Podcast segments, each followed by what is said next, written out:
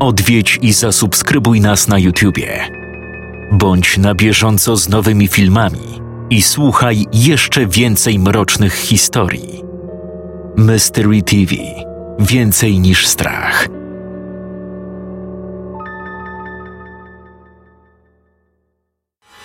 Creepy Wyzwanie.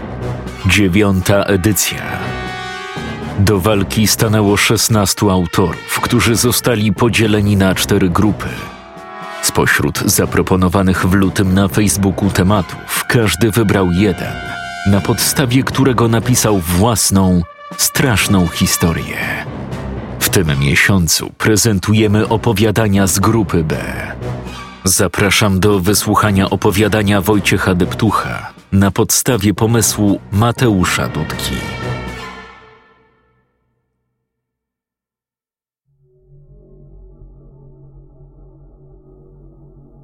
Witajcie. Piszę to wszystko ku przestrodze. Dla każdego potencjalnego czytelnika tej wiadomości. Większość z Was zapewne będzie mnie kojarzyć, ale warto zacząć od przedstawienia się. Jestem Marcin, mam 26 lat. Do niedawna wiodłem życie przeciętnego, szarego człowieka. Lecz splot pewnych wydarzeń i podjętych decyzji sprawił, że wszystko przemieniło się w najgorszy do wyobrażenia koszmar.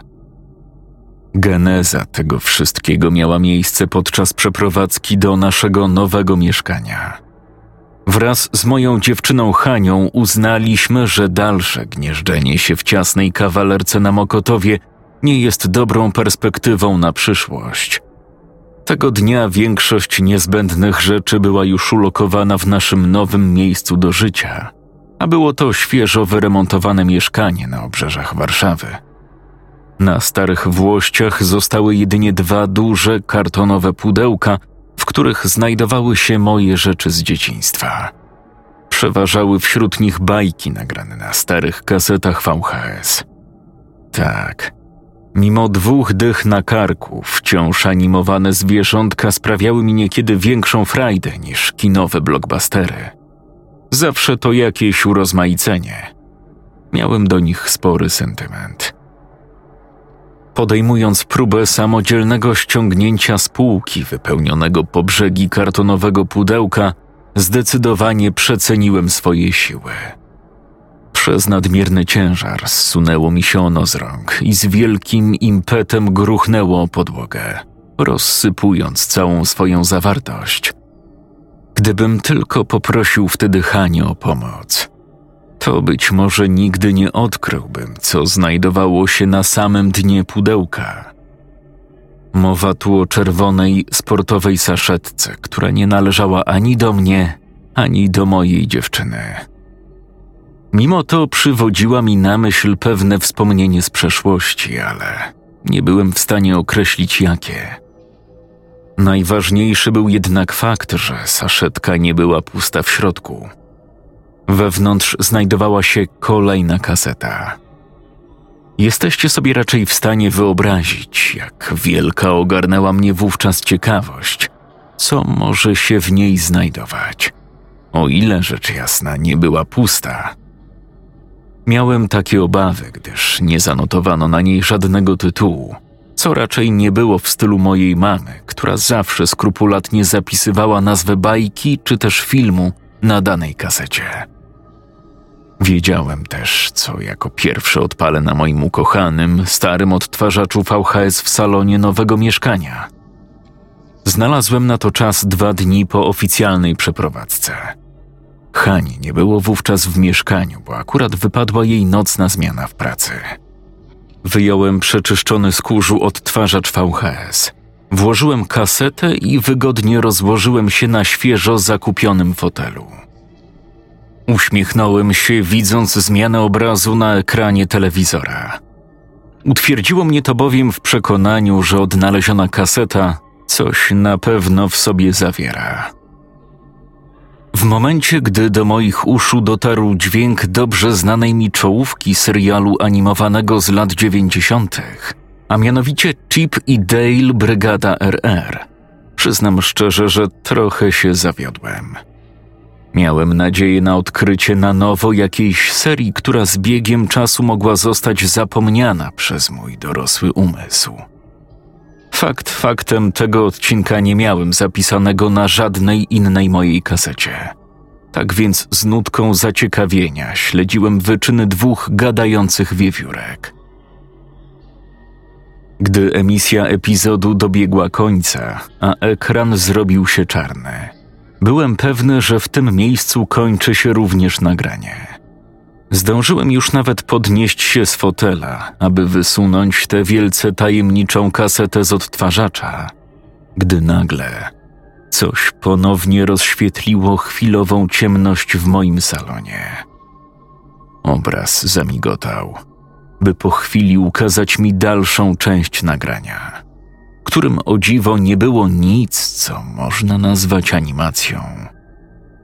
Zmarszczyłem brwi i zbliżyłem twarz, aby lepiej przyjrzeć się temu, co widzę, gdyż jakość pozostawiała wiele do życzenia. Ukazało mi się coś w rodzaju programu interaktywnego, w którym trzy dość mocno oddalone od obiektywu osoby stały na czymś, co można było nazwać sceną. W oczy rzuciła mi się dość mocno specyficzna kolorystyka, znacząco różniąca się od takich programów dla dzieci, jak chociażby domowe przedszkole. Tutaj dominował odcień ciemnej czerwieni, na której tle każdy z mężczyzn ubrany był w czarny strój. Kamera stopniowo przybliżała się w kierunku sceny, co pozwoliło mi przyjrzeć się głównym bohaterom tego. Nie wiem jak to nazwać. Show? Byłem święcie przekonany, że rodzice musieli mi nagrać na tej kasecie coś przez pomyłkę, bo na pierwszy rzut oka nie wyglądało to na program dla najmłodszych. Jakie też moje zdziwienie było, gdy stojący na samym środku mężczyzna w czarnym kapeluszu i pelerynie przemówił, patrząc centralnie w stronę widowni. Dobry wieczór, dzieciaczki! Jego ton był tak głośny, że aż się wzdrygnąłem. Witam was na wyczekiwanej premierze programu Kapelusznik Jonathan.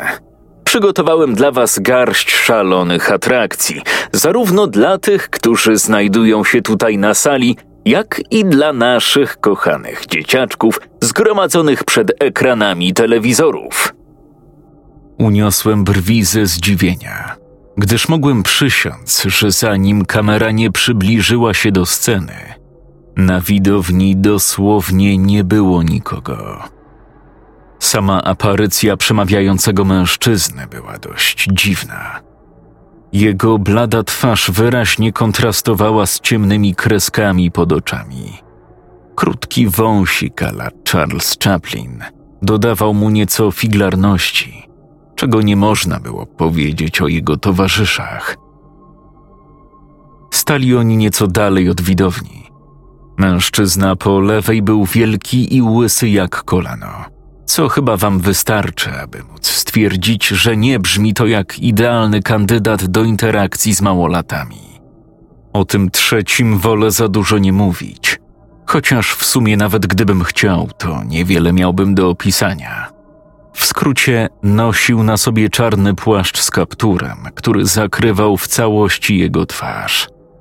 Początkowo myślałem, że takie stroje służą w celu przedstawienia prześmiewczego sketchu – do którego potrzebne były role jakichś straszydeł. Osoby po bokach stały jednak przez cały czas w milczeniu, a po chwili całkowicie zniknęły z kadru, przez to, że kamera skupiła się już tylko na przemawiającym kapeluszniku. Zatem nie przedłużając, czas na pierwszą atrakcję. Czy jesteście gotowi? Dawaj. Zaskocz mnie, powiedziałem, lokując się ponownie w fotelu. Cóż, kapelusznik Jonathan na pierwszy ogień wybrał sobie dobrze znaną wszystkim sztuczkę ze znikającym białym królikiem, co przypominało pokaz jakiegoś amatorskiego magika zapraszanego na festyny szkolne. Ziewnąłem z nudów. Do drugiego pokazu wykorzystał talię kart i zaprezentował jakieś gówniane triki, których każdy śmiertelnik nauczyłby się w góra dwa dni. Moją uwagę przykuł jednak przenikliwy, dość niekomfortowy sposób patrzenia prowadzącego centralnie w stronę kamery. Rzadko kiedy odwracał od niej wzrok. Zaprezentowane przeze mnie magiczne sztuczki, mam nadzieję, podobały się Wam, drogie dzieciaczki, i Waszym rodzicom, którzy to oglądają wraz ze swoimi pociechami. Teraz czas jednak na prawdziwą wisienkę na torcie, czyli główną atrakcję tego widowiska. Od razu mówię, że wywrze ona wrażenie zapewne tylko na naszych najmłodszych widzach, gdyż ci nieco starsi nieco wyrośli z takich dziecinnych zabaw i nie zrozumieją ich fenomenu.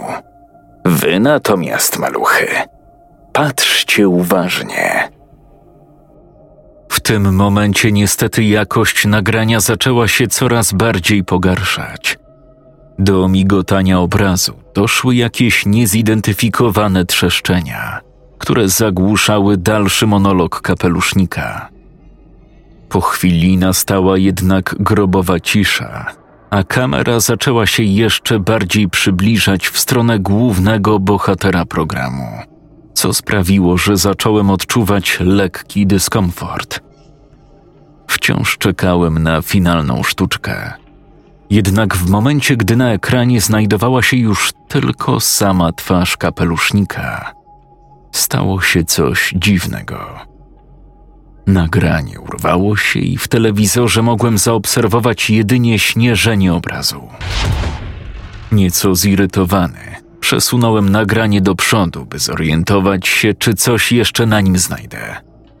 Ostatecznie kaseta nie miała nic więcej do zaoferowania. Nie ukrywam, że ciężko było mi wtedy zasnąć. Cały czas w głowie miałem to hipnotyzujące, przenikliwe spojrzenie mężczyzny z nagrania. Rozmyślając o tym, doszedłem do wniosku, że warto będzie przy pierwszej lepszej okazji zagadać o ten temat moją mamę. Powinna była mi wytłumaczyć, po co nagrała takie coś swojemu dziecku. I to był mój kolejny błąd. Prawdę powiedziawszy, mama była jedyną osobą z najbliższej rodziny, która mi została. Od momentu rozwodu rodziców ojca nigdy już nie spotkałem. Miałem też starszego brata, którego ledwo pamiętam z dawnych lat. Od jego tragicznej śmierci minęły już ponad dwie dekady. I to jego niespodziewane odejście było głównym zapalnikiem nerwowej atmosfery w relacjach rodziców, a także powodem załamania nerwowego mamy. Przy każdym spotkaniu potrafiła mnie jednak obdarować ciepłym uśmiechem i poczęstować najlepszym na świecie sernikiem. Tak było i tym razem. Jak tam, Marcinku? Urządziliście się już z Hanią w nowym mieszkaniu? spytała, kładąc przede mną talerz ze świeżym ciastem. Tak, już wszystko ogarnięte. Ale mamo, ja nie o tym akurat chciałem dziś z tobą pogadać. A coś się stało? Zamieniam się w słuch. Usiadła naprzeciwko mnie i wciąż czule się uśmiechała. Wtem wyciągnąłem z torby saszetkę i położyłem ją na stole. Podczas przeprowadzki znalazłem to na dnie jednego z pudełek. W środku była kaseta. Obejrzałem ją i powiem ci szczerze, że mocno się zdziwiłem, bo. Zamilkłem, widząc reakcję mamy na widok mojego znaleziska. Jej twarz, aż ciężko mi opisać, zrobiła się dosłownie blada. Wzrok stał się błędny, a usta zaczęły nerwowo drżeć. Myślałem, że zaraz zemdleję. Odruchowo wstałem i złapałem ją za ramiona. Mamo, wszystko ok? Skąd to masz? No mówiłem, że znalazłem na dnie pudełka z kasetami. Boże, czemu tak zareagowałaś? Nie była w stanie mi odpowiedzieć przez następnych kilka minut. Wyglądało to tak, jakby chciała coś z siebie wyrzucić, jednak zabrakło jej odpowiednich słów, mających opisać mroczną prawdę na temat odnalezionego nagrania.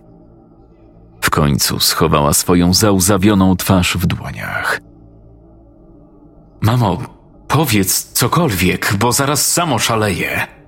To, co znalazłeś, należało do twojego brata. No dobra, ale w takim razie co to robiło w moich rzeczach? I po co mu była ta kaseta? Marcinku, nie mam zielonego pojęcia, jak ona się tam znalazła. Możliwe, że przez nasze niedopatrzenie, ale więcej tego nie oglądaj. Nikomu nie pokazuj, rozumiesz? Ale co jest nie tak z tą kasetą? To przez nią umarł twój brat. Zamurowało mnie. Brzmiało to jak jakiś wyjątkowo kiepski żart.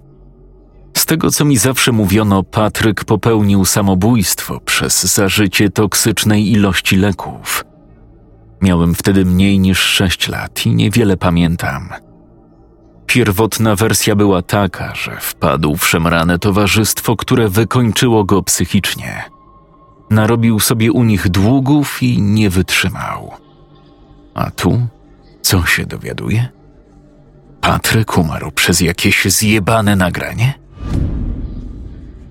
Po tym wyznaniu mama postanowiła opowiedzieć mi dokładnie moje pierwsze zetknięcie z kapelusznikiem Jonathanem, które miało miejsce pewnego zimowego wieczoru w 1996 roku. Pozwolono mi wówczas obejrzeć przed snem premierowy odcinek Chipa i Dale'a. Ze względu na to, że od dziecka kolekcjonowałem bajki na kasetach VHS, rodzice postanowili wówczas nagrać mi ten odcinek. To, co stało się bezpośrednio po jego zakończeniu, sprawiło, że nawet mój zaspany ojciec podniósł się z kanapy. Początkowo wszyscy myśleli, że jest to jakaś niecodzienna forma reklamy. Jednak gdy stojący na krwisto-czerwonej scenie kapelusznik przemówił w stronę widzów, okazało się, że rozpoczęła się emisja nieznanego nam dotąd programu. Od razu wiedziałam, że coś jest nie tak. Zawsze po wieczorynce było dużo reklam, a wtedy od razu się to pojawiło. W dodatku wzrok tego mężczyzny. Marcinku, czy ty naprawdę znowu to obejrzałeś? No, tak. Co zobaczyłeś na końcu? No, ten kapelusznik miał wykonać jakąś finałową sztuczkę, ale obraz zaczął śnieżyć i na tym koniec. Mama pokiwała głową, jakby coś sobie w tym momencie uświadomiła. No tak. Jesteś już dzieckiem. Nie rozumiem. Bo widzisz, Marcinku, wtedy widziałeś coś znacznie więcej niż samo śnieżenie. Mam to do tej pory przed oczami. Tata wyszedł na chwilę do łazienki, a ja do kuchni, zostawiając was samych w salonie. Nagle usłyszeliśmy to i od razu rzuciliśmy się biegiem w waszą stronę. Ale co usłyszeliście? Twój krzyk, synku. Stałeś centralnie przed telewizorem i krzyczałeś na cały dom. Patryka to bawiło, bo podobnie jak my widział jedynie śnieżenie. Zacząłeś histeryzować, wypowiadać nieznane słowa. To był straszny widok. Ojciec natychmiast wyłączył telewizor, a ciebie jeszcze długo nie dało się otrząsnąć z tego amoku. Twój brat wówczas postanowił przechować kasetę i w tajemnicy przed nami trzymał ją w swojej saszetce. Zapewne po to, by zrobić ci pewnego dnia przykry dowcip. Jego podejście zmieniło się, gdy zauważył, że w teletygodniu nic nie było wspomniane o emisji kapelusznika Jonathana. Na tamten dzień zaplanowane były zwyczajne wieczorne wiadomości. Poczułem, jak przez całe moje ciało przechodzi gęsia skórka. Dobra, ale wciąż nie rozumiem, co ma z tym wspólnego samobójstwo Patryka. Od tamtego momentu cały czas analizował to nagranie. Starał się wywnioskować, co ty mogłeś wtedy zobaczyć. Z nieznanych mi źródeł dowiedział się, że jego emisja miała miejsce w różnych miejscach na świecie o tej samej porze. Udało mu się nawet porozumieć z kimś, kto również to obejrzał. Z każdym dniem jednak jego stan psychiczny coraz bardziej się pogarszał. I tylko ja to widziałam. Może dlatego, że Patryk codziennie mi się zwierzał z tego, co widzi. Owszem, miał też inne problemy, z którymi to właśnie ojciec powiązał jego samobójstwo. Ale ja dobrze wiem, co odebrało mi syna. Twój tata uważał, że zwariowałam i postradałam zmysły, co było główną przyczyną naszego rozwodu. On zlekceważył nawet to, jak się zachowywałeś, widząc zaśnieżony obraz, tłumacząc, że twoja dziecięca wyobraźnia coś sobie uroiła. Ja z kolei uznałam to za potwierdzenie pewnej znanej mi hipotezy, jakoby dzieci zwierzęta mogły niekiedy widzieć więcej niż dorośli. Przez moment wpatrywałem się bez słowa w pozbawione jakiegokolwiek wyrazu spojrzenie mojej mamy. Z czego Patryk ci się konkretnie zwierzał? Zamiast usłyszenia odpowiedzi, poczułem silny uścisk jej kościstych dłoni. Marcin, zabierz tę kasetę i zniszcz. Nikomu nie pokazuj, rozumiesz? Zapomnij o tym. A teraz idź. Słabo mi. Muszę się położyć. Brak zastosowania się do nakazu mojej matki okazał się być przysłowiowym gwoździem do trumny. Zacząłem mocno drążyć temat tej chorej układanki, jednocześnie wciąż nie dowierzając w jej powiązanie ze śmiercią Patryka. Postanowiłem, że moje dochodzenie będzie odbywać się na dwóch frontach. Pierwszym z nich miało być przeszukanie każdego możliwego źródła znalezionego w sieci, które będzie w stanie potwierdzić mi, że z programem Kapelusznik Jonathan było coś ewidentnie nie tak.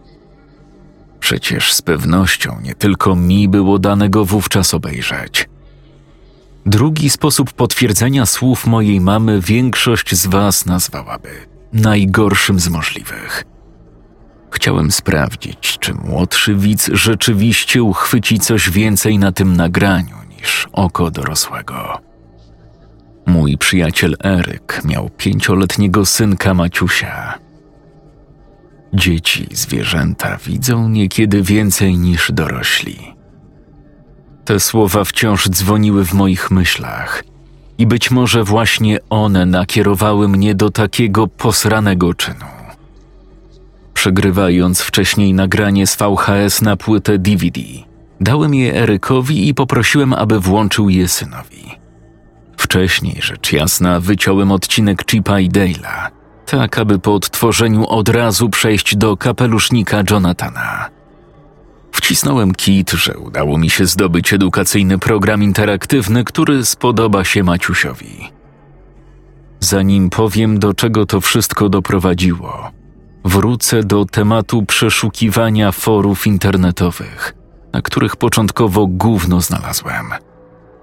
Co prawda, były strony, na których ludzie dzielili się swoimi spostrzeżeniami co do niepokojących bajek, puszczanych na przestrzeni lat dziewięćdziesiątych ale żaden opis nie pasował do kapelusznika Jonathana.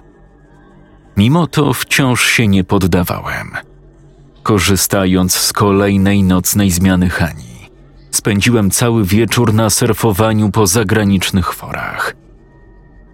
W końcu znalazłem czeską stronę, będącą czymś na wzór Zapytaj Onet. Motyw przewodni dotyczył traum z dzieciństwa – Użytkownik Oniku Wacławek Wirko podzielił się swoim doświadczeniem na temat programu emitowanego jednorazowo w lutym 96 roku, który nigdy później już nie powrócił. wszystko idealnie pokrywało się z moją sytuacją. Ponadto wkleił on link, pod którym kryła się spora ilość dodatkowych informacji, między innymi współrzędne miejsca, w którym rzekomo wszystko było kręcone. Dla dobra tego, kto to teraz czyta, nie napiszę ich tutaj. Niech wystarczy wam fakt, że pokrywały się idealnie z położeniem katalańskiego cmentarza z XI wieku. Użytkownik ten napisał również, że wkrótce podzieli się kolejnymi treściami, rzekomo odkopanymi w czeluściach Darknetu. Był to jednak jego ostatni wpis na forum, od którego minęło już siedem lat. Przejdę może do sedna. Apeluję, by wszyscy zastosowali się do nakazu mojej matki, czego ja nie zrobiłem. Teraz już wiem, co sprawiło, że Patryk zechciał zakończyć swój żywot. Nie zadawajcie pytań. Zapomnijcie, że kiedykolwiek nastąpiła emisja takiego programu. Mam szczerą nadzieję, że nikt na tym świecie nie ma już nagranego kapelusznika Jonathana, bo to coś nie lubi, gdy ludzie chcą dowiedzieć się czegokolwiek w tym temacie. Zdążyłem zutylizować już kasetę Patryka, ale to z myślą o Was. Błagam, żebyście skontaktowali się z Erykiem w celu zniszczenia nagrania na płycie.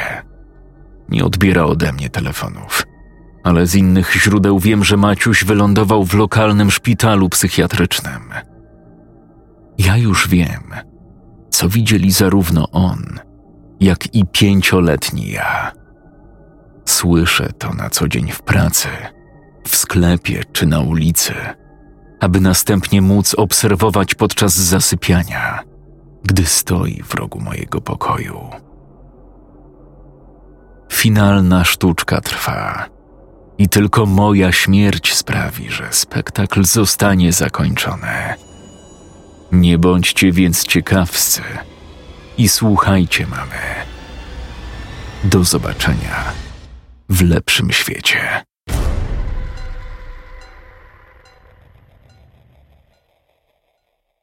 Scenariusz Wojciech Deptuch. Czytał Jakub Rutka.